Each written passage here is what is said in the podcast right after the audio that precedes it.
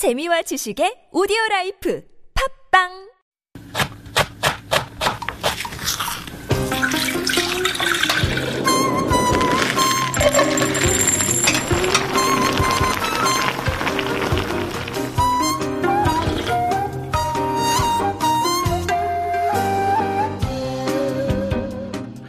Korean temple cuisine follows practices that make it the most traditional of Korean foods. It was way ahead of its time. Centuries before the current slow food, movement, Korean Buddhists have taught the philosophy of eating local, untainted products to enrich both the body and the environment. The temple cuisine mindset is an alternative to the modern monoculture that makes eating in every city the same bland, predictable Mac food experience.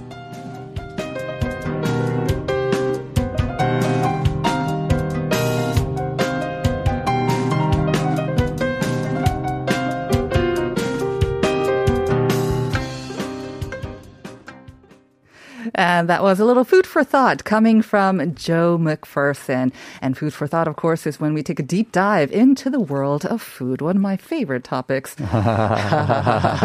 you too, right, Joe? Oh, yes. I do like to eat. and in honor of Buddha's birthday coming up on Wednesday, of course, we're talking about uh, Buddhist food or temple food, of Temple course. Yeah, temple cuisine is the formal word for it, which is popular not only among Buddhists or practicing Buddhists, but of course, it's really gaining a wide following among the general public here in Korea and also getting a lot of a spotlight overseas as well. quite well. Yeah. there's there's a very popular show on the streaming network Mm-hmm. that that features a a, a, a, a Korean Buddhist nun uh, Right. cooking. Jeong Kwan, right? Isn't Yes. Chef's Table, the, the program? Yes, Yeah, yeah. Yes, yes, very good. And and, and it's been featured on some other shows with uh, Chef Eric Ripert as Right. well. And so uh, this is really getting popular Mm-hmm. for many reasons. The re- the reason it is is it is timed perfectly with a lot of food movements going on right now. Global food movements, Right. right? Which is Which- vegetarianism, vegetarianism, sustainability, uh, going local. Uh-huh. Right. It fits all of those. But way before these trendy movements, of course, there was temple cuisine. It is very, very old.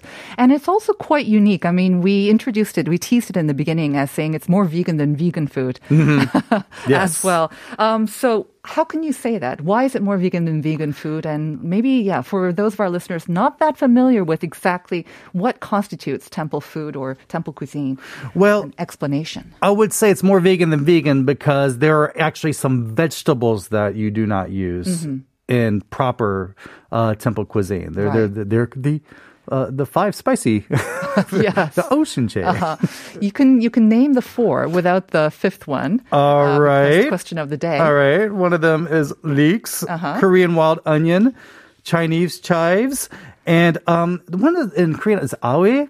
Awi? Uh-huh. Awi.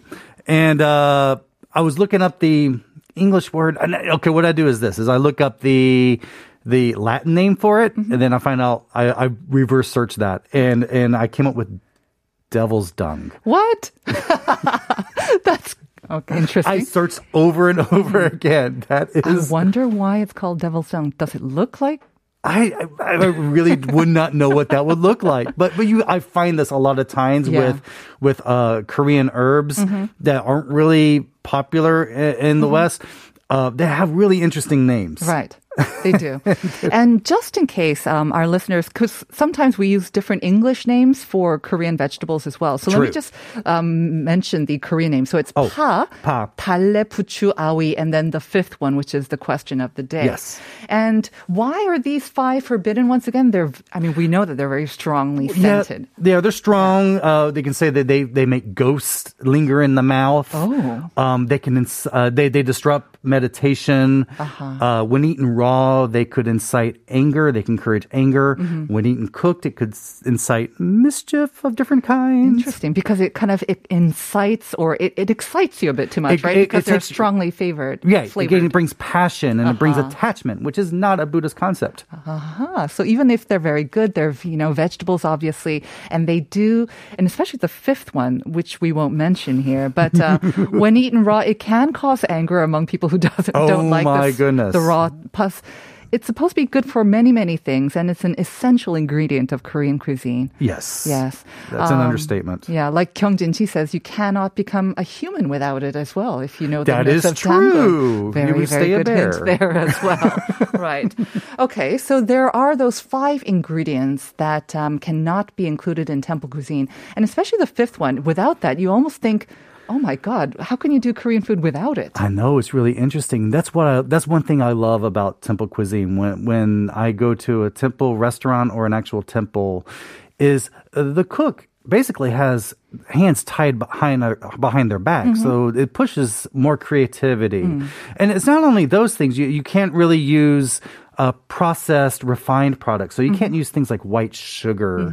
So uh, to replace that, you tend to use uh, fruit extracts Right. and it's it's more clever ways of of using uh, uh, natural ingredients. Exactly. And so it has it has a nice clean flavor, but it also has surprising flavors. So if you're thinking it's going to be bland without leeks and uh, puchu and all that, you would be sadly mistaken. And the variety is also quite astonishing as well.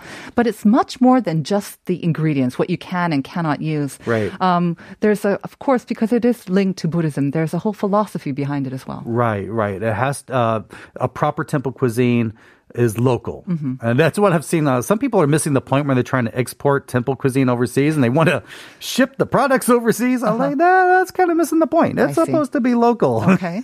Sustainable, right. So- and it's it's uh-huh. sustainable as mm-hmm. well. Um, in fact, there's a there's a saying that the the bee does not kill the flower Of to course. get nectar. Mm-hmm. So try not to destroy the plant if you can help it. Um, also, and there's also like different foods for different types of times of the day. In the morning, you have porridge for the mind. And lunch, you have uh, solid food for stamina. And uh, ideally for dinner, you would have uh, something like a fruit juice for fiber. oh, just fruit juice? Just fruit I- I juice? No. yeah, Oh, a, a proper way. I, uh-huh. I guess if you're in a meditating Right. mindset. Have you ever done a temple stay? I imagine Yes. that's okay because I have not actually, and I guess temple stays when you would experience all this with the the rules as well. Yes, that the Baru Gongyang. Right. The, the, the, the eating ceremony. Uh huh. And you started off with porridge in the morning. Is this Oh what you no! did? No, what we did was I. I only did it for one meal, and I that, see. uh, Okay. that was that was for breakfast. Okay. that was the first meal of the day. We just did the proper one. We all we all had uh, four bowls Mm-hmm. uh, inside each other. We had it all laid out, and um, the the acolytes would go through with the food, and you serve yourself, Mm-hmm. and they give you a little bit of water or tea, and um, you wait for you wait to be uh, given permission to start, Mm-hmm. and you have to eat quickly because you have to eat after the head monks start, but you have to finish before they finish. Oh, okay. and they eat quickly. well, no, they- they'll, they'll eat they'll, because you have to meditate. There's I a certain see. type of Okay. Uh-huh. eating meditation. You should try to think about where your food comes Mm. from and, and the person who prepares it, and you try to think about.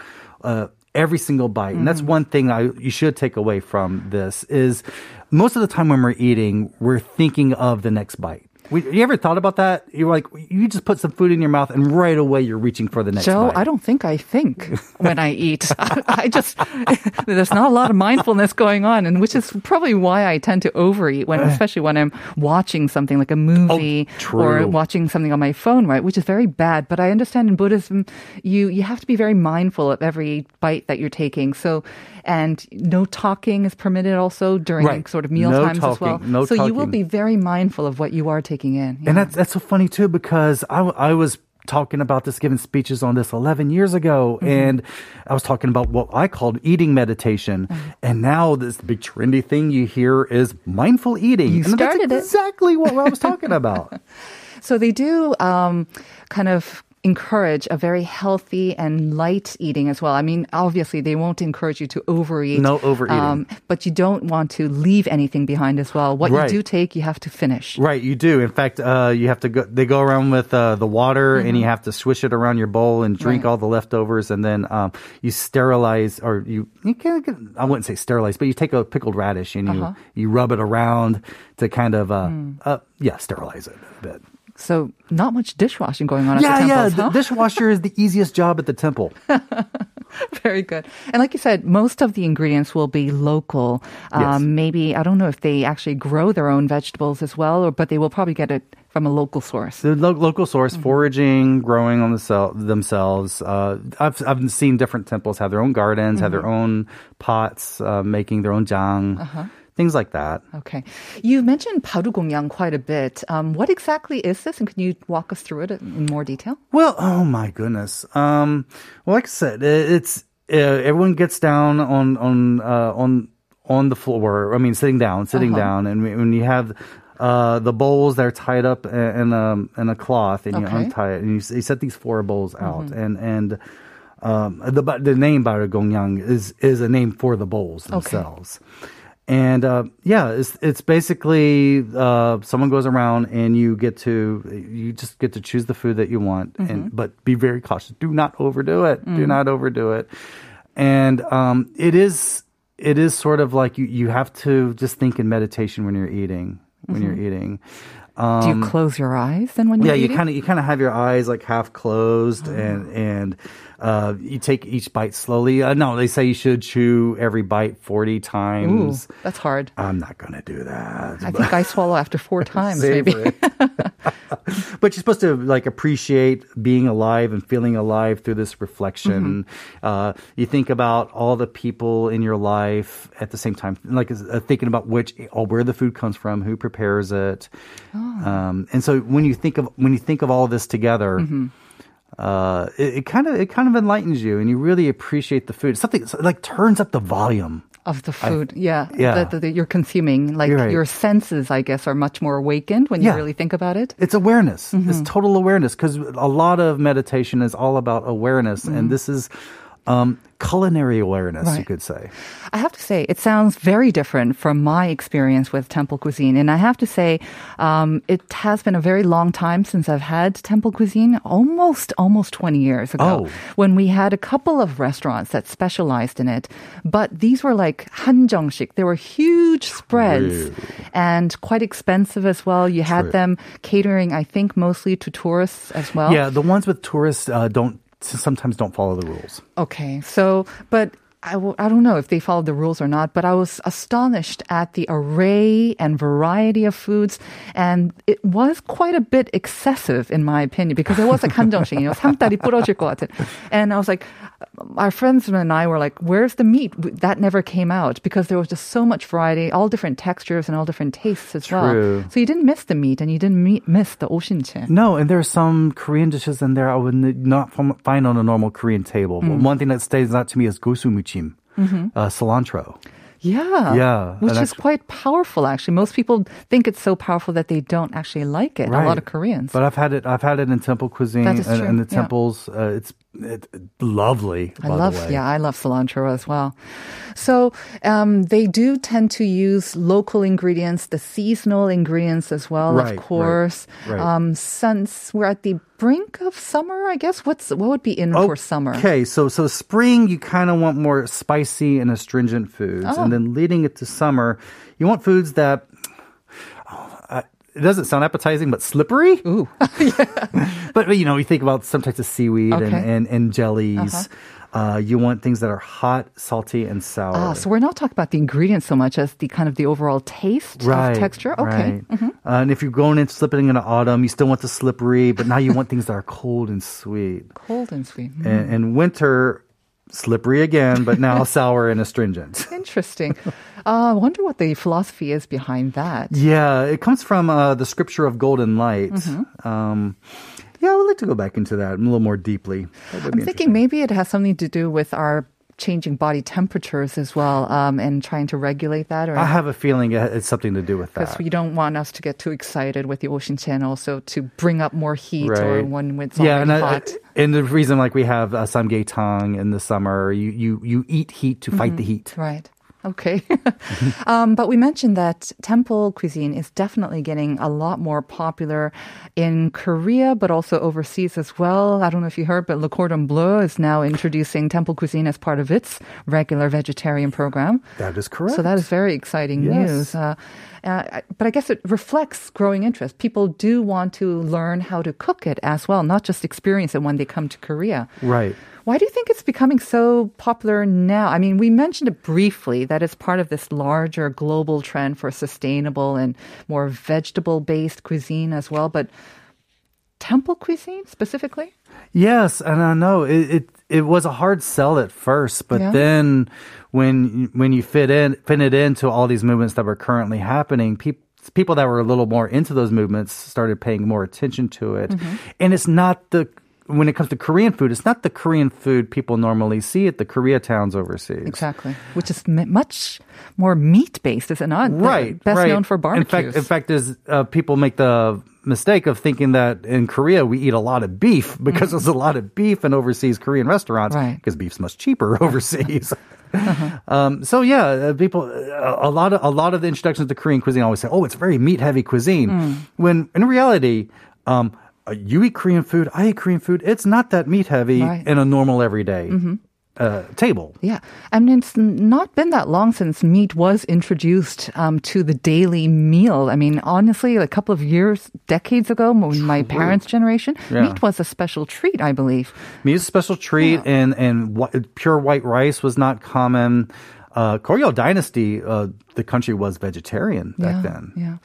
So, I mean, it's, I guess, natural that we would be able to um, draw on this rich history and come up with this wonderful cuisine. And the benefits of it is now really gaining a lot of following and a lot of um, highlight and attention. I think it's something Yeah. Mm-hmm. Korea really should be proud of. I, I think it's a good star for Korea. I, I- all these other cuisines that have, that have been pushed by Korean food promoters, I've, I've felt that I've always felt that temple cuisine hit, strikes a certain note Mm-hmm.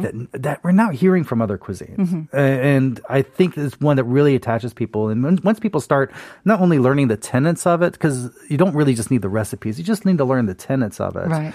and it, it, it just it just enlightens you even if you're eating something meat i Mm-hmm. mean even if i've noticed i've done this too if i'm out having a fast food meal i've learned to just slow down and enjoy it Chew your food 40 times. right right right and then you know there's there's science behind that Mm-hmm. because um the there are hormones in, in your stomach uh, ghrelin and all this stuff. Anyway uh the the hormone that makes you feel full is on a delayed response. Right. so you always feel hungrier than you really are. Mm-hmm. so if you slow it down a bit you will you will actually feel full sooner Absolutely. Don't they say it takes at least 15 or 20 minutes for your brain to get the signal from your stomach that you are full and you should just stop eating? right So it right takes- it's, it's smart to take a pause Right. or or eat mindfully Lots of lessons to take um, from um, temple cuisine, not just the recipes, but the whole philosophy behind it as well. And I think we can reveal the answer to the question of the day now. The fifth ingredient in oshinche is oh Joe? my wife's favorite thing garlic garlic, a lot of people's favorite uh, vegetable. Uh, so it means all of our, almost all of our listeners did get it right. 1443, you got it right. 의성 마늘. 4820, 달래, wild rocambole. I don't know if that's the right way to. Dale, dale. Well, there's Yeah, well, we many- mentioned actually There's so dale. many Yeah. translations of dale. Talle is definitely part of oshinche, um, but it wasn't the answer to this question. But uh, thank you for um, tuning in and sending your message. Happy Buddha's birthday to you too. Coming up on Wednesday, eight three four two garlic. Yes, I love it when I eat barbecue. Yes. Me too. We Favorite. did that last night.